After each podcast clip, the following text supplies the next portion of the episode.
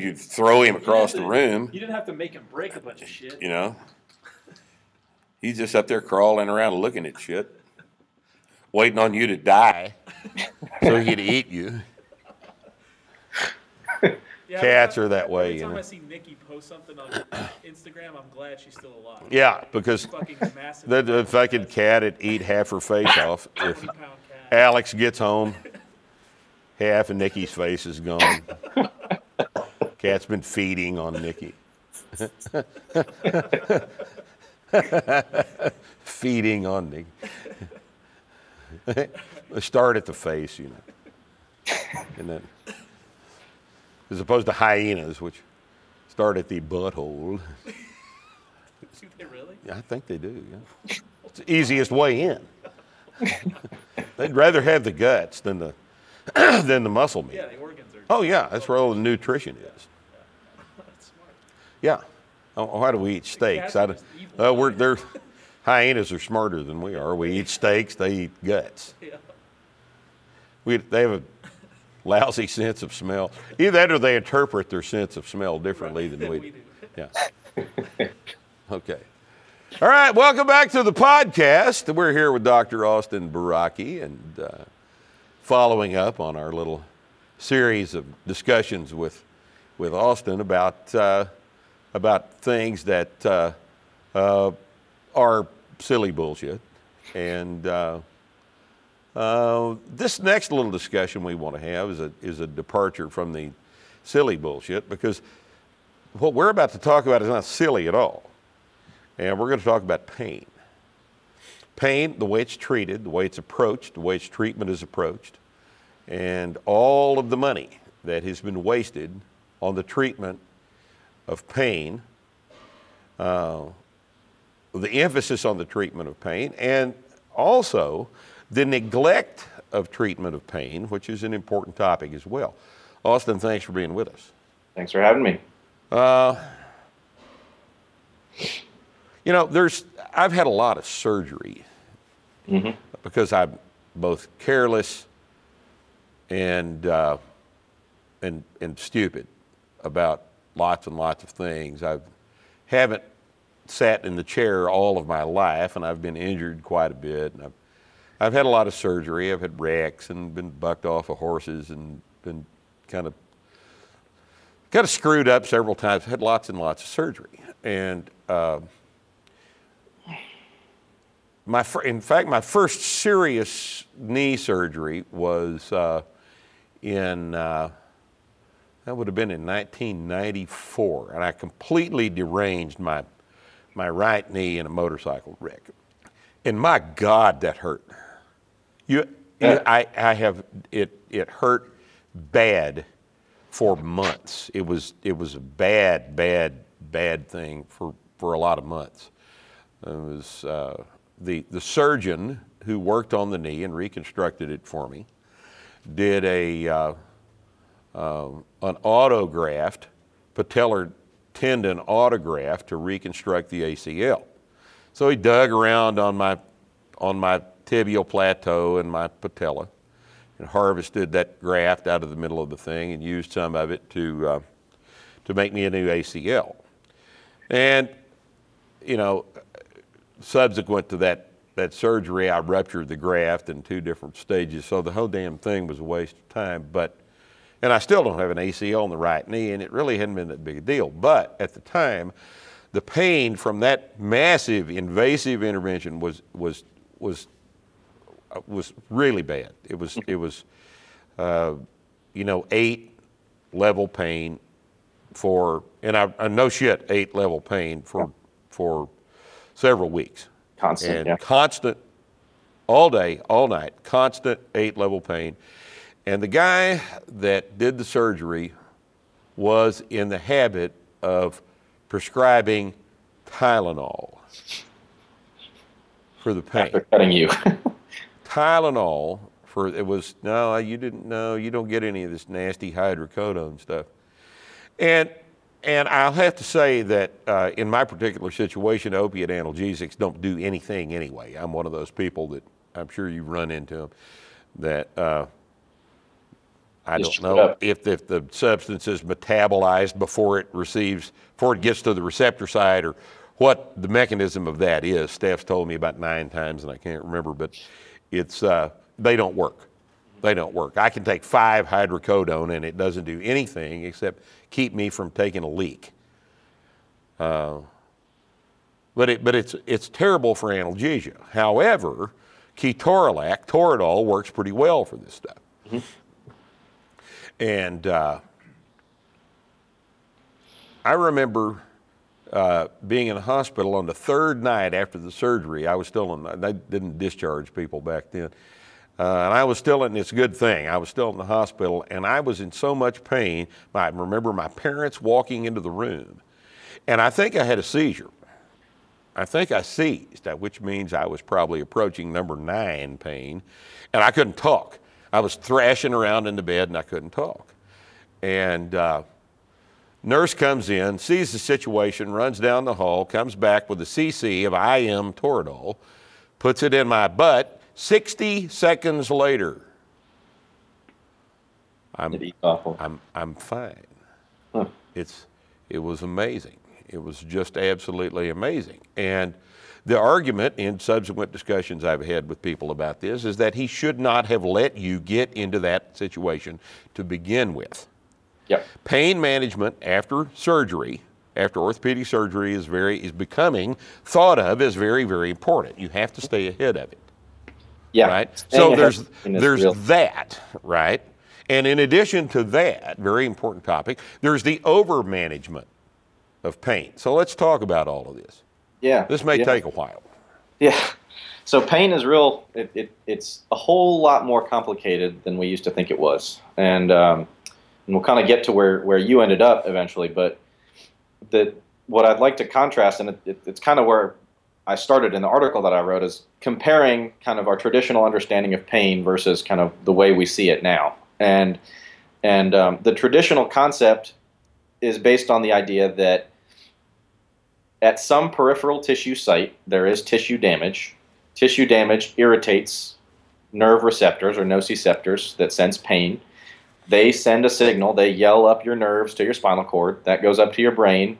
Your brain hears the signal that's saying, We hurt down here. And that's when you become conscious and you immediately localize the pain at the site that it was sent from in proportion to the intensity of the signal that was sent up to the brain. Turns out, for the most part, that's pretty inaccurate as to how pain works. In acute pain settings, for example, after you get your knee sliced open, after you get in a car wreck and you get an open fracture of your femur or something like that, after really horrific acute injuries, there is a large degree of tissue injury, and it does cause pain localizing to that site. But as you alluded to in your experience where you were lying in the bed, unable to talk, shaking, you know, in just hys- just hysterical, pain is also now recognized to be part of an emotional experience. And I say that not jokingly in the context of us talking about how things feel all the time and everybody's feelings, but it is an emotional experience, and your that experience, your your emotions, your brain, your mental state influences how you feel and how you perceive that pain as well. So what we've realized is that the signals actually go kind of both ways. There is some localizing signal from the tissue, and then our brain projects our emotions on top of that, projects our experience, projects our mental state. Um, a lot of different variables go into that to help us decide what we feel, where we feel it, and how bad it feels. And so the fact that the brain plays such a big role in it introduces a whole lot more complexity to the problem. Um, and so that's kind of where I started with the article that, that I wrote about aches and pains before, is that it's not as simple as just tissue injury leads to pain. And so that's the model that traditional medical practitioners and even a lot of the allied health professions, et cetera, that we talked about in previous segment, that's the model that their uh, assessment and their treatment is built on. You tell them, I hurt here. They look here in whatever regarding whatever modality of choice they practice in. So if it's a massage therapist, they'll look at your muscles there. If it's an orthopedic surgeon, he'll look at your bones and your ligaments there. If it's an internal medicine doctor like me, you'll look at what organs are under there and see what organs are hurting. Like, is it your heart or is it your liver or your esophagus or whatever? And then that's the first place we look and we try to intervene on that. But that doesn't work all the time, particularly in pain that has been going on for a little while, which is part of the problem. So, as you said with Mac, just about everything heals except cancer, right? So, most acute injuries have healed in about six weeks or so. The, the injured, damaged tissue is pretty much taken care of one way or another, whether it's healed into back into a normal functional state, like we talk about when we star rehab people, or if it's healed by scarring or fibrosis or whatever mechanism of healing is taking place. Unless it's an inflammatory situation, which Sure. is a which is a different situation entirely. Yeah. And so residual pain beyond that, lingering pain, particularly, for example, like chronic low back pain, which I think I saw three folks with chronic low back pain just this morning, um, it's a lot more complicated. And so that's where people can fall into a whole lot of traps. And um, they kind of, you know, dovetailing from the segment, the first segment we did, where we talked about someone finding something and pinning their diagnosis on that immediately, uh, that happens a whole lot. Yeah. So you know, and and and and then it also goes into the whole inter-rater problem, right? So I, this is kind of what I talked about in my article, where you you go to a chiropractor, they'll feel your back and say, "Oh, this vertebrae is out of alignment. There's your pain. Let me pop it back in." You go to a massage therapist for the same pain, and they say, "Oh, this muscle's real tight. I need to work on it for a while." An hour later, and 150 bucks poorer, you walk out after they've massaged the heck out of your muscle, wondering if you feel better or not. Maybe you've got some bruises or something on your back left to, to show for it. You go to a doctor, they'll MRI you, find your arthritis, find your slip disc or bulging disc or whatever. Whatever back pathology will most assuredly be there if you're Yeah. over the age of 25. Say, there's your problem. There's you your need problem. surgery or you need physical therapy or you need whatever. And then you go to a physical therapist and they kind of blend the modalities of the other three and tell you, oh, you've got this, you know, posture issue, there's muscle tightness or this muscle imbalance or this mobility problem or whatever their their kind of technique of choice is and try to intervene on that. And it doesn't work uh, in a satisfactory to a satisfactory degree in enough people because they're not addressing the mechanism. If it was really related to the, that mechanism, then the evidence for, say, spinal manipulation in chiropractic would be way better than it is. But the evidence is terrible for it. The evidence is not good. And they will all doggedly cling to their mechanism of pain that a one degree imbalance in your in your SI joint or your pelvis or your shoulder angle or whatever is going to result in all this pain. And then I see patients with horrific scoliosis, no pain. How do those two things reconcile? Because it's not always the tissue. That's where that's where kind of the problem results from. Well, it's the it's it's a lot to do with the perception of how you think you're supposed to feel. I would imagine, which would explain the difference between uh, my father's experience in World War II and that of the precious children on the campus of Yale University in 2016. Right? We have two different sets of expectations about how things are supposed to be. That would have a profound effect on your interpretation of what you're feeling. And uh, It's but 2016, how, do, so- but how do we address this? Yeah. So it's it's it's, it's real challenging. And so in, in in my practice I try to do as much education as I can to patients, but sometimes the you know they've they've already been damaged by previous you know by by people they've seen before. The fact that they've gotten an MRI, for example, is already an independent predictor of worsening pain and poor response to traditional therapies. The fact that you, because the fact that you were sent for an MRI confirms to you that, shit, Something's back- wrong. my back is messed up. I've got something wrong. yeah. And shit that's wrong hurts. The fact that you're even seeing a surgeon in the clinic, not even in the operating room, even seeing a clinic for a consultation, man, they're thinking about surgery. This must be real bad. And so it frames your mindset. And it's the same. I mean, I've had, I've had, um, you know, I've seen veterans who've, who've been through a whole lot, and they are some of the most stoic people I've ever seen. And then, you know, conversely, I see people who, you know, are hysterical with, with, with pain out of something that would apparent, be apparently kind of minor. Hang And, and and I kind of have. I mean, I have no choice. I don't have a pain meter. I kind of have to take them at their word for that's how bad it feels to them, right? But um, but the mindset is a huge a huge um, confounding factor in everything, especially in chronic pain. And so, my goal for people, particularly people with chronic pain um, that I see on the strength coaching side of my practice, more so than my clinical side, where it's harder for me to get people to train, is to educate them, to teach them that, tell, explain to them that they're not broken, that what I'm about to teach them might be uncomfortable at first, but it's not going to break them. Their spine isn't going to explode. Their discs aren't going to dissolve or whatever has been threatened uh, in the past. And reduce their fear and anxiety about what's going on. And then safely take them through ranges of motion that they previously perceived to be threatening or dangerous, little bit at a time. Even if it means that I can't teach them the full lifts on day one. I need to take them through ranges of motion that they were apprehensive about before so that their mind kind of eases off uh, in terms of how they perceive that pain. And, uh, and I, I try to avoid narcotic pain medications because in, in you, you mentioned that they don't work. In most people, they work really, really well. Really, really, really well, yes. But the way they work is the problem the way they work is that they make you not care about the pain. They don't actually mediate the pain itself. They, they alter your perception. Yeah. And, and, this may be an important clue here uh, to uh, some of these pain syndromes. They alter your perception of the pain. They make you don't. They make you not care that you're mm-hmm. in pain. You still perceive the pain. You just don't care about it. Mm-hmm. And uh, I think tramadol is kind of a kind of important step in that direction because it does the same thing in people who it works for. It doesn't work for me.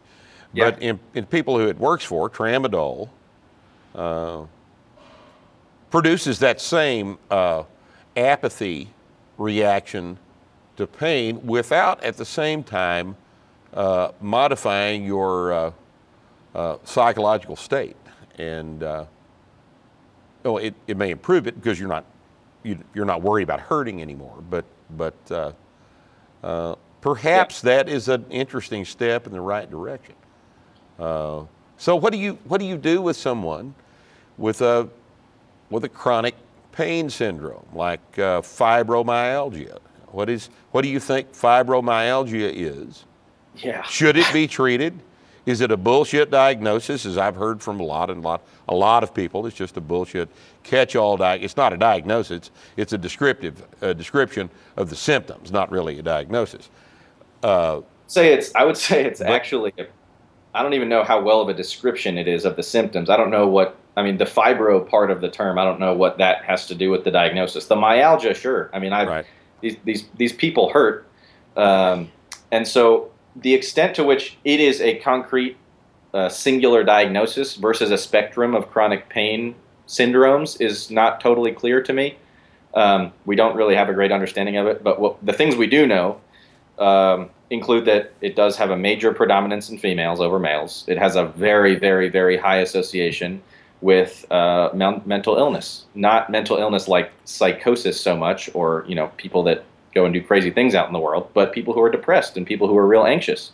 And it ties into kind of the mechanism of pain that we have described before, where their outlook on the world and the life uh, uh, on their and their life manifests in them as somatic symptoms, as pain in certain places, right. and it results in very unfortunate, very extensive, very expensive medical workups because hey, we have to rule out bad things, right? If you tell right. me that you have this horrific back pain yeah, I have to make sure that you're not having an aortic dissection.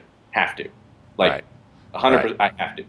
But sure, how many times sure. you walk in with back pain like that, and you don't have a AAA? Yeah. Then we've got to rule out, you know, metastatic bone cancer. And so, all kinds of every one of those things is hideously expensive, and, yeah. and especially in today's uh, economic environment in which the, the resources just may not be available for that kind of thing. Yeah. So it's real challenging. So uh, I'm, you know, there's there's certainly no wonderful success story about how things like fibromyalgia have been cured, but the general approach um, should involve lots of education, should involve generally avoiding narcotics when possible because of their effects, their lack of effects on the actual pain mechanism, and that they cause depression in patients and all kinds of other side effects. Oh yeah. Um, and and and helping people move more, participate in activities they enjoy in, getting them exercising, getting them moving through these ranges of motion. Um, and so, what's nice with what we do with barbell training is, yeah, you can look at it and say, yeah, that's just the exercise component, right? But we have coaches on our staff who have experienced this with their prior chronic pain. I've talked to some of them, as well as countless clients and, and, and, other coaches' clients who've experienced not just the exercise effects, the physical effects of barbell training, but all the psychological effects too that can't even be quantified, right? Building confidence is a huge one. Not being afraid is a huge one. And, and, and those are the kinds of things that can really modulate people's experience of pain on a day-to-day basis. And, uh, and I think, I think it's something that is, I mean, I have a horribly difficult time trying to get my patients to even do minimal amounts of exercise in the outpatient world because of the patient population that I see. But um, hopefully one day I'll be able to do a better job of it. So, it in at this point in the development of your career and your approach to these kinds of problems, what would you uh, what would you say is your general approach to a patient presenting with pain that has no immediate acute cause? So once I They don't have out, a broken femur. yeah, once I ruled out the organic causes of pain, so to speak, um, and really ruled them out, I need to make sure that I need to make sure that they're stable up here and there's not anything hiding. There's not depression hiding, anxiety hiding, substance abuse hiding, things that can be majorly confounding factors. And those need to be addressed. I need to make sure that there's physical activity to a degree happen to, to the degree that I can get them to do it occurring, whether that be merely physical activity, whether that be exercise, whether that be actual training. The more I can push them down that spectrum, I think the more success that I'm going to have.